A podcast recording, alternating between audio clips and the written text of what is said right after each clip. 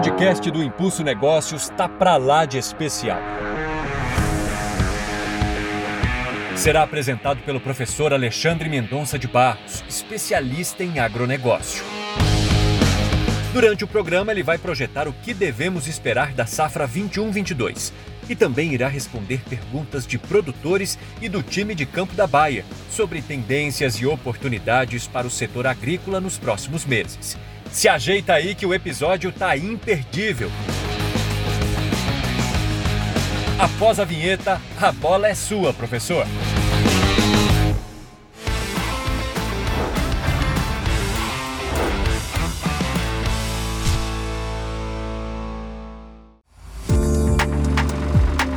Olá, hoje vamos discutir um pouco o que está acontecendo no cenário agrícola internacional.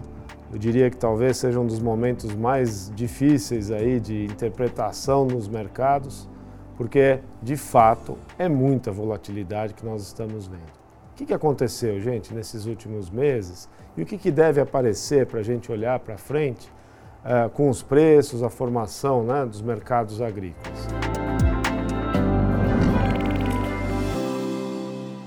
A verdade é que o mundo está vivendo a volta, né, o fim, ou pelo menos uma diminuição de todo esse processo da Covid. A gente está vendo uma abertura, uma reabertura do sistema de alimentação que estava fechado, os restaurantes, né, as cantinas, eh, as cafeterias. Então, de uma maneira geral, o mundo está voltando ao normal. E está voltando ao normal turbinado. Vimos aí os preços de carne subindo no mundo inteiro, acho que o grande destaque são os Estados Unidos. É, e com isso, gente, uma demanda bastante forte de grãos. Né? Mas não são só grãos, né? nós estamos vendo uh, o açúcar subir muito forte de preço, a gente está vendo o café subir muito forte de preço. Na verdade, há uma combinação de praticamente todos os produtos agrícolas que o Brasil produz subiram fortemente de preço nesses últimos meses. Como é que a gente entende essa dinâmica? De um lado, uma forte demanda, como eu já falei. De outro lado, uma preocupação muito grande com choques climáticos. A gente está vendo, e no Brasil talvez seja o grande destaque do mundo, uh, o ambiente, o clima não foi nada favorável à produção uh, de muitas coisas no país. Primeiro, porque foi um longo período de seca que nós vivemos, né? desde março do ano passado.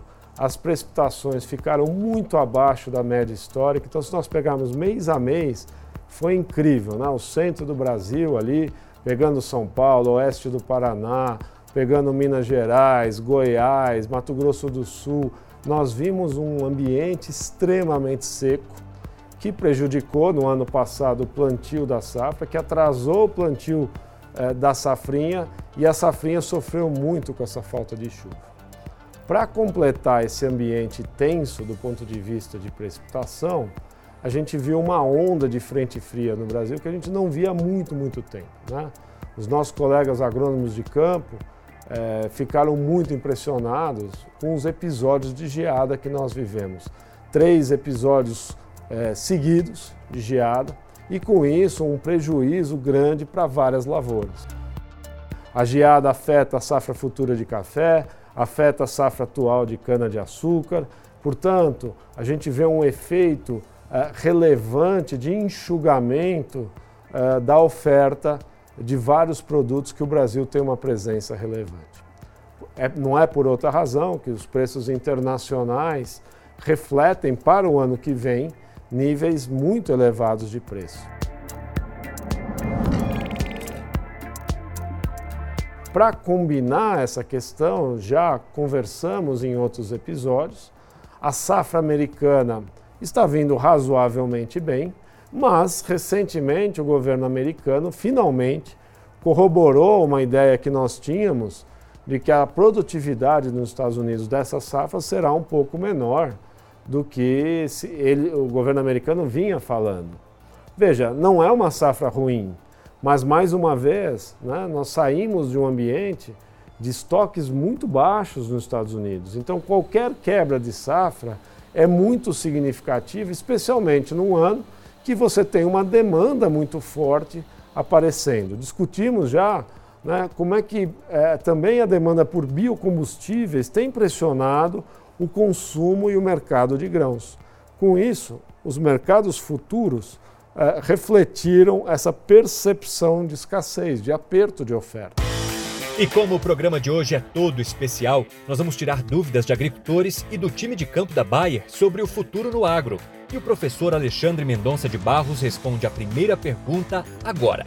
Olá, Mendonça. Aqui é Catiúcia Lavrins. Eu falo de Jataí, Goiás. Gostaria de saber quais são as suas perspectivas de preços para o próximo ciclo.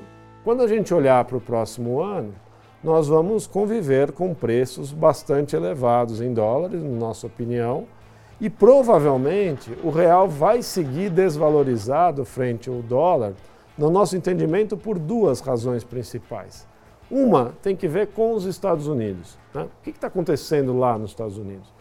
Os Estados Unidos está com uma inflação muito alta, exatamente porque a demanda, a procura está muito aquecida. A inflação americana sobe e o Banco Central americano sinalizou que vai mudar a sua política monetária e, com isso, o dólar tende a se fortalecer porque a remuneração né, nos Estados Unidos, o juro, tende a subir no próximo ano. Isso fortalece o dólar e enfraquece relativamente o real.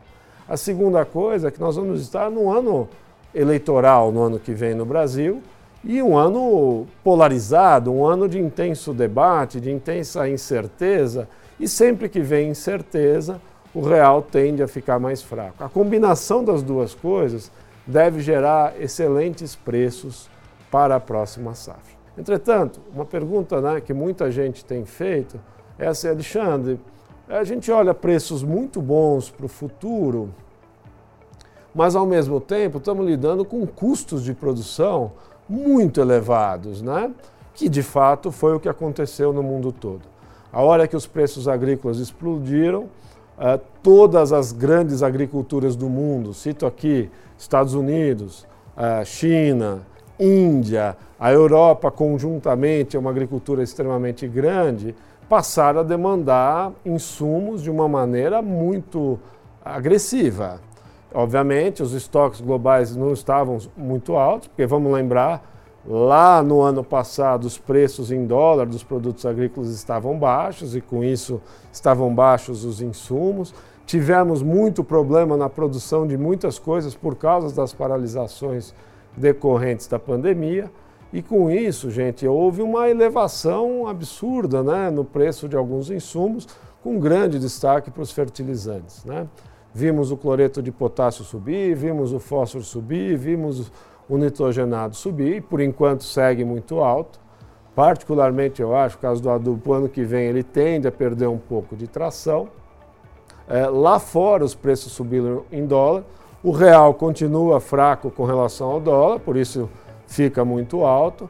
E agora o mundo está vivendo uma questão também diferente, que o frete internacional e nacional subiu muito. Então, para eu transportar, e o Brasil é um grande importador de adubo, quer dizer, a gente estima que o mercado de adubo vai para 44 milhões de toneladas, para dar uma referência, o tamanho do mercado eh, brasileiro, que é o que mais cresce no mundo. Ele exige muita importação, porque nós produzimos pouco do adubo que consumimos, e dado o grande volume, os custos de produção sobem não só pelos preços internacionais altos, pelo real né, 5,20, sei eu, é, com relação ao dólar, mais um frete elevado, a gente entende o contexto é, de abastecimento da safra que nós vamos plantar. A próxima questão é do Marcelino Flores, produtor da Bahia. Eu gostaria de saber de ti quais serão os principais desafios para o agro pensando na próxima safra. Existe um desafio brasileiro também, que com a quebra do milho safrinha, né, nós vamos ver menos fretes se deslocando para o porto a partir de novembro, dezembro. Então, a todos os colegas produtores, é, essa é uma percepção relevante. A gente precisa tentar fazer uma antecipação né, desse deslocamento dessas cargas, porque eu insisto, Os volumes necessários para a próxima safra, que será plantada no Brasil de adubo, são imensos e nós vamos ter um desafio de abastecimento, especialmente porque normalmente o adubo entra pelos portos no frete de retorno do produto que vai ao porto para ser exportado. Então, um foco de atenção uh, de todos os produtores, eu acho, é justamente estar tá com seus insumos dentro de casa uh, o mais cedo possível. Parece, pelo que os meteorologistas estão dizendo, que este ano é um ano mais normal do ponto de vista de chuvas. Não devemos ter um atraso, né? nesse sentido, né? Talvez não vá ter um atraso tão grande na entrada das chuvas, o que só reforça a importância de antecipação. Veja, como é que eu lido com o mundo de custos em alta? Né?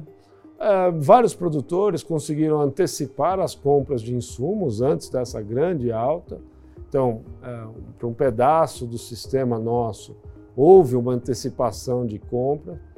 É, por outro lado, ainda há alguma, é, algumas compras a serem é, acontecerem e com isso nós vamos lidar com preços é, relativamente elevados. Na minha opinião, né, insumos caros, é, é, se eu tiver um bom preço, uma boa relação de troca, eu acho que a gente deveria amarrar as duas pontas. Então essa é uma, é uma consideração, tá? Para quem não comprou antecipadamente os insumos, me parece de, de bom tom também aproveitar os bons preços, os altos preços, para tentar travar esse risco. Segundo ponto, é, para mim, de muita relevância: foco em produtividade, controle de custos, em tecnologia para elevar a produtividade. Nós vamos ter que fazer é, mais com um insumo mais caro. Né? É um fenômeno global, é um fenômeno mundial que nós estamos vendo. E acho eu que somente quando os grãos voltarem a cair, nós vamos ter uma acomodação um pouco maior é, no preço dos insumos. Então, essa é uma outra mensagem é, que me parece de alta relevância. Alexandre, Ademar Marçal, Fazenda São Francisco, oeste da Bahia. Eu gostaria de saber quais as oportunidades e tendências para o agro na safra 21-22. Há espaço para se planejar, para fazer um bom planejamento. Tá? Eu estou vendo muita gente avessa a, a, vender nesses preços elevados, porque no ano passado vendeu, muita gente vendeu antecipado, corretamente, travou custos de produção muito mais baixos do que hoje. Então, o que parece um mau negócio foi um bom negócio sob a ótica de trava de custos. Mas eu entendo, né? poderia ter ganho muito mais se não tivesse vendido antecipadamente, então também não vou vender para frente. É, eu só tomaria esse cuidado, especialmente para quem não se posicionou nos insumos ainda, não comprar insumos altos é, sem é, se posicionar, né, protegendo a sua margem se tiver boas oportunidades de preço no mercado futuro. Acho que essas, essas considerações são muito importantes para a gente lidar com toda a volatilidade, todo o risco que é e faz parte dos negócios agrícolas. Agora vamos para a última pergunta. É a vez do representante de vendas Bayer, Walter Júnior do Paraná. Fala aí, Walter. Mendonça, a minha dúvida é a seguinte: quais são os principais fatores que precisam ser monitorados no âmbito internacional? Eu acho que o primeiro fator essencial é ver esse fechamento de safra americano. Né? Uh, existem boas previsões de chuva no meio oeste americano, mas há regiões ainda muito secas e eu acho que o quadro aí desse, do, do mês de setembro define um cenário muito importante do tamanho dos estoques e das exportações americanas. Esse, para mim, é o assunto número um. Assunto número dois. A China recompôs seu estoque é, de suínos. É, ao mesmo tempo que ela recompôs os estoques de suínos, há uma nova onda né, de peste suína africana e as margens de, da suinocultura chinesa caíram muito, porque o preço do suíno caiu bastante e o grão continua muito alto. Então, uma variável chave para equilíbrio da, do ano que vem tá, é se o rebanho suíno chinês consegue se manter é, consistente, forte no sentido de ter uma demanda de grãos, porque é o principal importador hoje de soja, disparado, mas hoje é um importante importador de milho. A gente precisa acompanhar esse, evolução do rebanho suíno chinês, que há alguma dúvida no ar quanto ao tamanho dele por decorrência do tamanho é, da demanda de soja, da procura por soja brasileira, argentina, americana, mas o Brasil é o principal fornecedor da China. Eu acho que esses dois assuntos hoje são os assuntos mais importantes do mercado internacional.